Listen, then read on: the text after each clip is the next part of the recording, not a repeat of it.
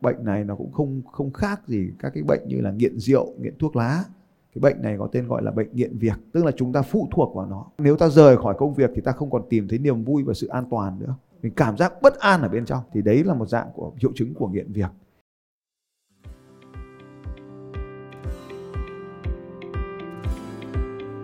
Chào mừng các bạn đến với bản tin audio của Phạm Thành Long.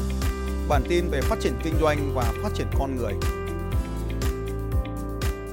Tôi là một người chuyên đào tạo về điều trị da đông y, và em có một hệ thống về mỹ phẩm điều trị da về đông y. Hiện tại thì em đang có một hệ thống tương đối là ổn định với 500 chủ spa trên phạm vi cả nước. Và cái điều mà em cảm thấy là mình còn rất là lon yếu là khi mà mình có một hệ thống lớn nhưng mà mình tốn quá là nhiều thời gian. Chị tốn thời gian hàng ngày, chị có viết xuống chị làm gì không? Về nhà nhé. Bây giờ tôi hướng dẫn chị cái bài tập để quản lý thời gian đã này. Dạ vâng ạ. Ở đây các anh ở hàng đầu này là phải làm cái bài tập này 5 phút thôi. Mà 3 lần một ngày. Chị viết xuống tất cả mọi cái việc là chị cứ...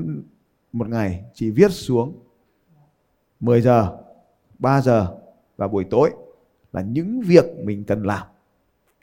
Trong đầu chị những việc chị cần phải làm. Chị viết xuống sổ cũng được, giấy cũng được. Nhưng mà tôi khuyên mấy anh là đừng có dùng điện thoại là được. Thì là viết xuống những cái việc cần làm. Thì sau đó chị đánh giá xem là mình có nhờ được ai làm cái việc đó không. Nếu mà có ai đó làm thì nhờ người đó làm. Còn nếu mà mình không có ai được làm được cho mình cái đó thì sau này là phải đi tìm cái người giải quyết được cái việc đó cho mình. Đấy, thì đấy là cái bài tập.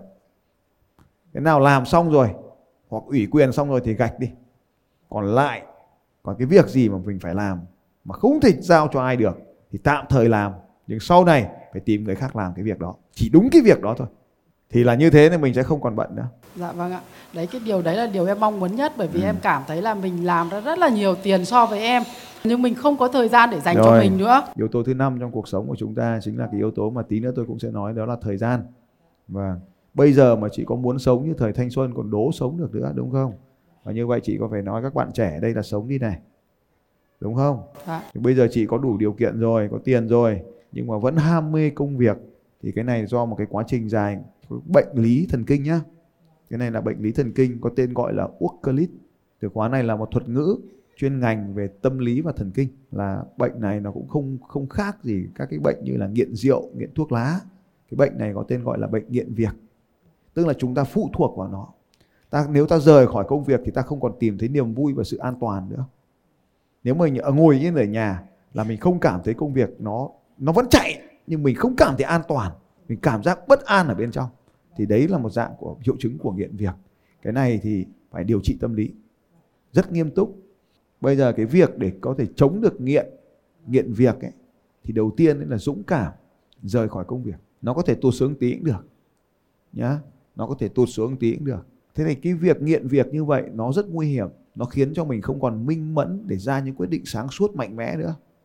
Khi mình rời khỏi công việc, đấy là lúc mà mình có thể nhìn công việc của mình từ bên ngoài để mình có thể điều khiển nó một cách mạnh mẽ hơn sau khi mình quay trở vào bên trong công việc.